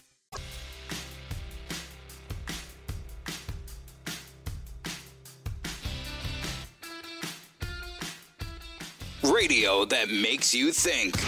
This is the Brian Kilmeade Show. Children going to school today in England are far less likely to end up in the hospital with COVID than American kids. In fact, the risk in the U.S. is several times higher. And it's got the medical community on both sides of the pond puzzled. That's really CBS News medical contributor Dr. David Agus. We're afraid. I mean, when kids are hospitalized, they're pretty significant numbers. About 10% of the cases in the last few months are kids age 5 through 11. And here are the numbers. In the most recent week of statistics comparing both countries in October, per 100,000 people, the United States had more than 10 times more hospital admissions for those under 18 than England. And we want to know why. It's not masks. It may be a hot button issue in the United States, but they are not mandatory here. In fact, none of these school children are wearing masks. So none of the kids are wearing masks, and the numbers are higher here. They evidently are the first. Uh, they, they seem to get things first, and we get it second. So the Delta variant hit them first, obviously destroyed India, and then comes here, and then we get slammed by it through the summer. Then we have turned around. No one talks about this, but uh, deaths are down 20%, hospitalizations down the same way, same as cases. But when it comes to kids, they are getting it more, but they're beating it, and the numbers are more severe here than there. So this is an interesting study. Wouldn't you like to know more? How come we don't hear about that? Because Anthony Fauci, you talk about stubborn. This guy never backs off anything he says unless he's caught or it means more crackdowns, clampdowns, and more limitations. And we, thank goodness we haven't seen much of him lately. That's interesting. Uh, I did not know uh, about that study. Do you want to hear more from the CBS? Let's listen. It's not that infection rates are any higher in the United States. In fact, it's much worse here. Across the UK, they've got one of the highest infection rates in the world. Britain is once again at the peak of another surge, fueled by elementary school children, with those under 15 reportedly accounting for more than a third of all recent cases. It's not the uptake of vaccines either. In the under 18s, the percentage of total population fully vaccinated is lower here than in the U.S., which leaves medical experts to consider other influences, like whether diet or childhood diabetes are driving up hospitalizations among kids in the States. We're seeing those biologic differences. Country to country, there are certain behavior differences because we're all different. Our genetics are different. Uh, uh, uh, our lifestyle is different. What we're exposed to is different. Our prior viruses are different. And they all go into the formula. There is one major difference, and that is mass testing. School kids here test at home every week, in some cases, twice a week. And when you do at home testing, you test people and find them with high viral loads, and they don't go to school.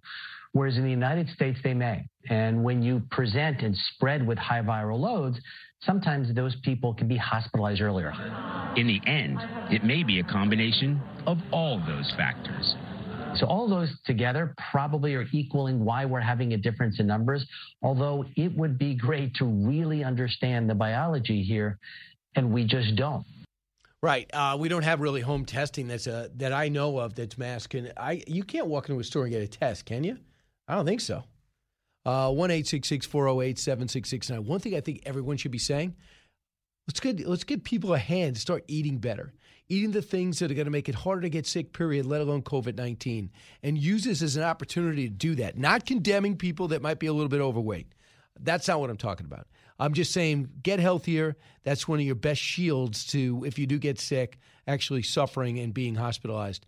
Karen, listening in Florida. Hey, Karen. Hi, Brian. Thanks for taking my call. No problem. Where in Florida are you? I'm in Weeki Wachee Springs. Okay. What's on your mind? I just have a question. First, I'll tell you I'm a, a 54 year old woman that has five kids. Mm-hmm. Um, three of them are adopted, and I've had over 30 kids through the foster care system that I've taken care of over the Wow. years. The reason that I say that is because I'm really concerned at this point. I mean, a year ago, nobody would have believed that mandate um, mass to the point of taking away somebody's uh, livelihood. Now I'm concerned because I have a seven year old at home, and if they are now approving the vaccine for that age and you don't give it, are they going to mandate that you give it? And if Not in your state. it- Not in your state, but I, I know. you know, I predicted Karen that they're going to. I, I did not think we are going to get to this point where people over 18 will be mandated. But now we have numbers 84% of cops, 77% of firefighters, 86% of EMS workers. Our and sanitation is a little bit higher, 88, and they're going for 100. And they're firing everybody for not. And the same thing in Chicago. So I, I'm not I don't think you can rule it out, but your governor is not going to let that happen.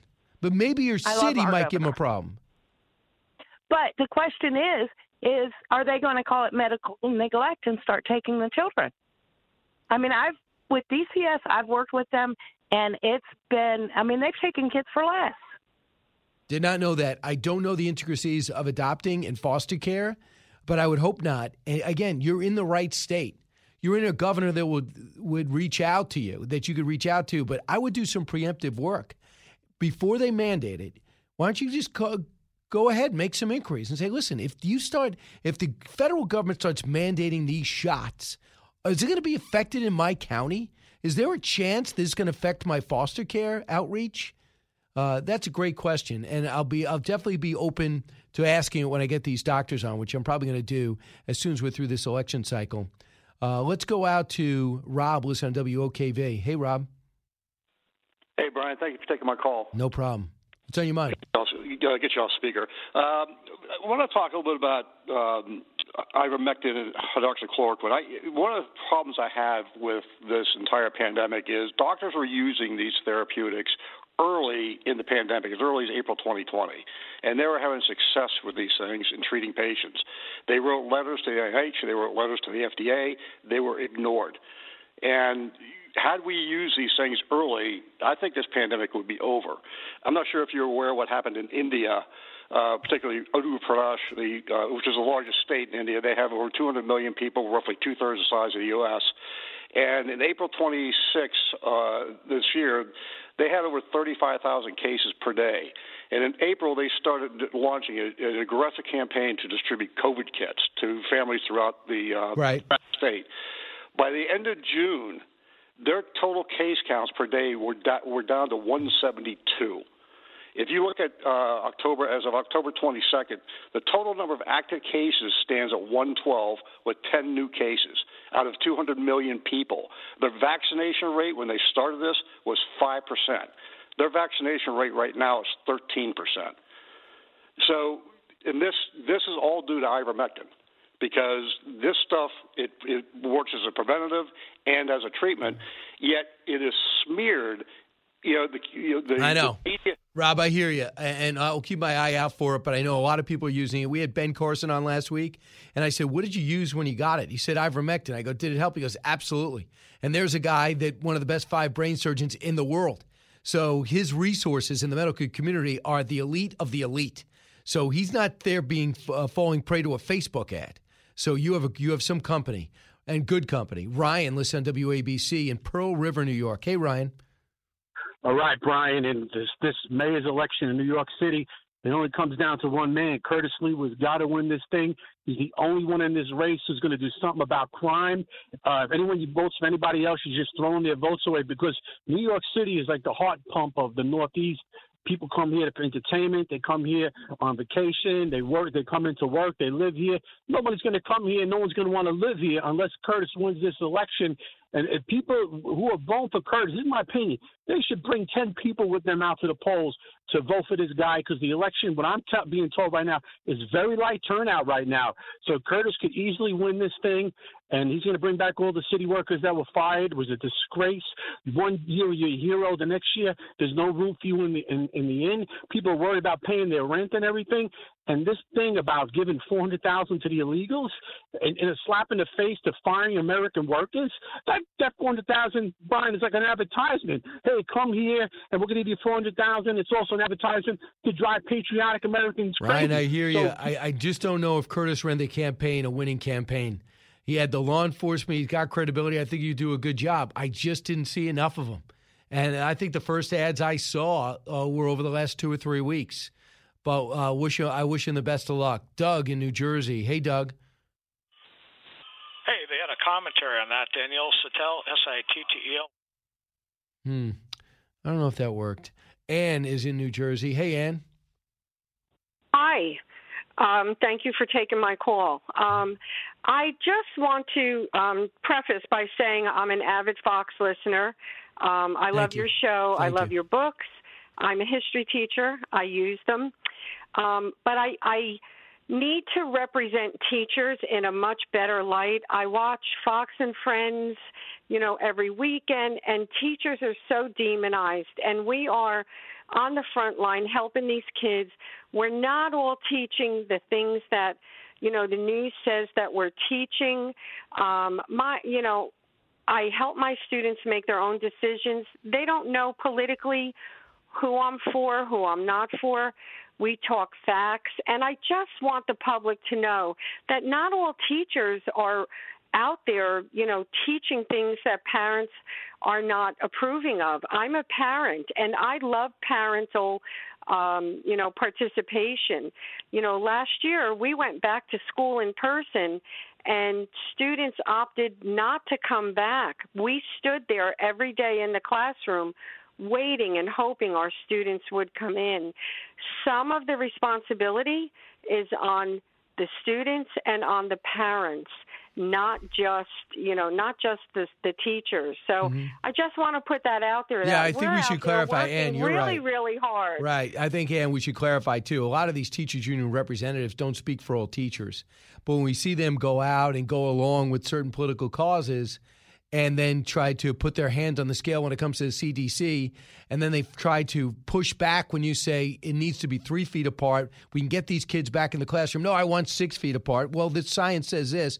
And then they act collectively to use their political might in order to keep kids out of school. That should not reflect on Ann in New Jersey. So I get it. So we should make it dissemination. We should do a better job at that. Uh, Cliff, listening online in Waterbury, Connecticut. Hey, Cliff. Hey, thanks, Brian. Brian, what's the problem with a black teacher that's in the school teaching black kids about black history, great. critical race theory, the whole nine yards in terms of even these two governors down in Virginia? One says that there should be more diverse teachers. What's wrong with that with a school that has majority of minorities? So, For do, are they being kept out? Are they being kept out? Right. If you were a teacher, how, why and why not would you tell black students, if you're white now, about Tulsa, Oklahoma? You didn't know about that. So how can you tell black students about American history in addition to black history? Uh, Cliff, um, Cliff, I, I think you're all over the place. When you have Terry McAuliffe says, My goal is to diversify the teachers. If your goal is to diversify the teachers, were you keeping them out? Were you only hiring white teachers? Are there black teachers that can't get a job? Then you just, I love to meet them. Then you tell me, well, there's black teachers and Hispanic teachers and female te- I don't know, female teachers, whatever you what minority you want to look at that are being kept from jobs. But instead they say, I looked at all my teachers and they're too white. Well, maybe those teachers are great teachers. And maybe they're the best teachers. And maybe they're the only ones applied. I mean, in Virginia especially, their pay isn't through the roof. And if your answer is there are black teachers that I've met with, they can't get hired because they're black, you got an issue. If you're looking at teachers and saying there's too many white people in my school, I think that's an issue. The other thing, Cliff, is there's people that teach world history, ancient history. They didn't live back in those times. You, if you're a teacher in history and your curriculum says teach this era and you don't go over what happened in Oklahoma, that's not a black white thing. That's a mistake by that teacher. Uh, thanks, Cliff. I, I don't think there's any racism. I can't believe he decided to go after teachers' unions on his last day and say you got to diversify them. In fact, real quick, here's what Newt Gingrich said about that. Cut three. The most racist single comment in this entire campaign was McAuliffe saying there are too many white teachers.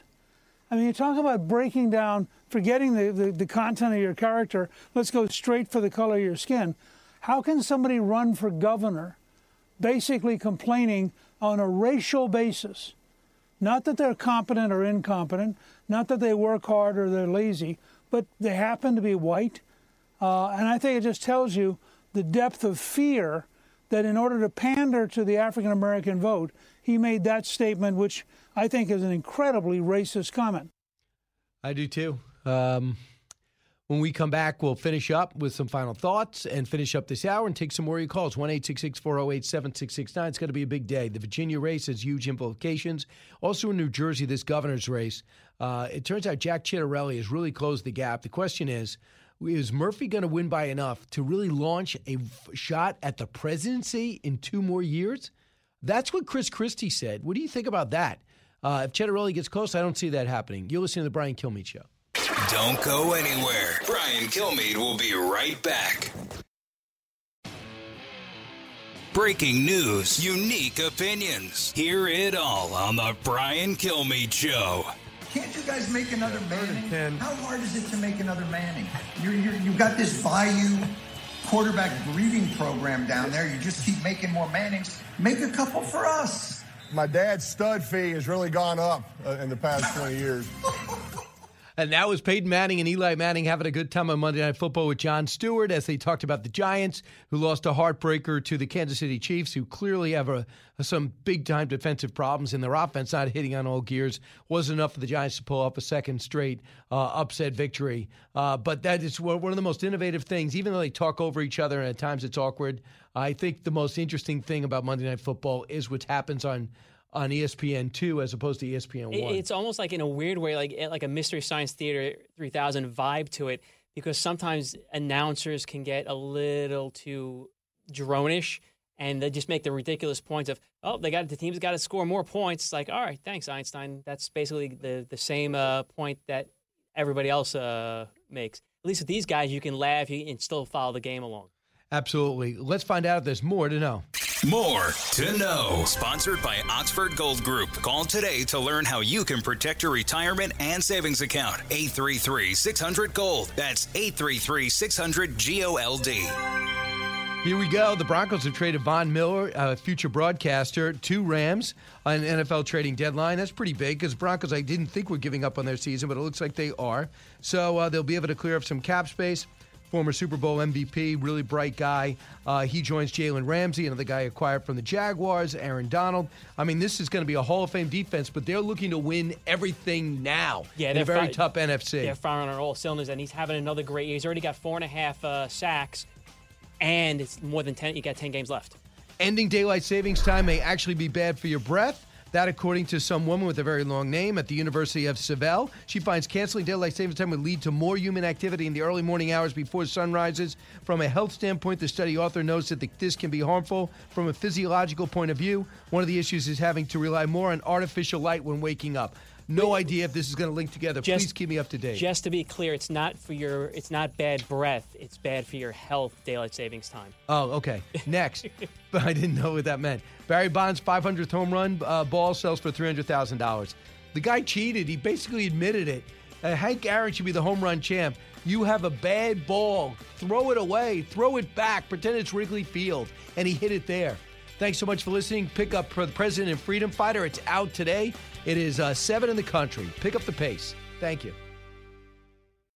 Listen to the all new Bret Baier podcast featuring Common Ground, in depth talks with lawmakers from opposite sides of the aisle, along with all your Bret Baier favorites like his all star panel and much more. Available now at FoxNewsPodcasts.com or wherever you get your podcasts.